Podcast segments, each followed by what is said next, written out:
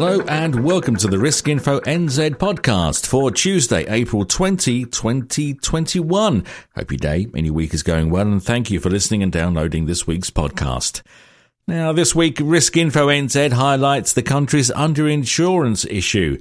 According to OECD data, New Zealand is ranked 27th in a list of 34 OECD countries when it comes to life insurance penetration. A report published by the RBNZ says the relatively low coverage of New Zealanders' death and disability risks may be explained by the low proportion of insurance-linked savings products, together with New Zealanders' reliance on ACC cover.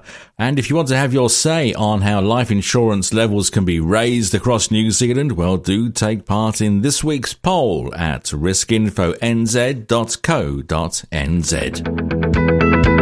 This Risk Info NZ weekly news podcast is brought to you by Partners Life. Contact us on 0800 145 433 to find out how we can support you to achieve your licensing requirements. Over to MBIE now, and it's looking for feedback on the country's four financial dispute resolution schemes as part of a uh, review of their rules and limitations.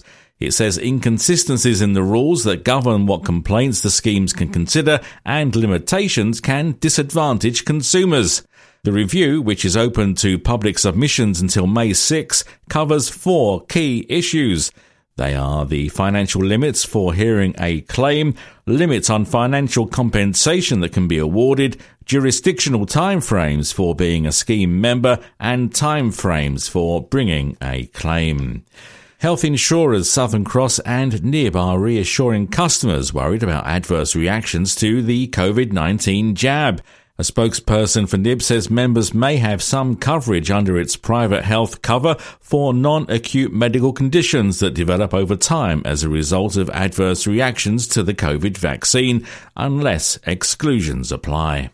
Now, financial advisors should adopt a hybrid approach to customer interactions when it comes to helping digital natives, the so-called millennials and Generation Z, says Katrina Shanks, CEO of Financial Advice NZ. She recommends advisors use a mixture of personal service and automated systems in a mix and match approach to doing business in today's online world. She says digital native consumers are looking for experiences rather than products and that their view on life insurance is changing. Fidelity Life is dispensing with its Chief Distribution Officer role, a position held by Adrian Rimington until he became the firm's Chief Risk Officer on April 1. The insurer says the CDO role is being renamed Chief Sales and Service Officer and will include customer service responsibilities in addition to focusing on relationships with advisors and other distribution partners.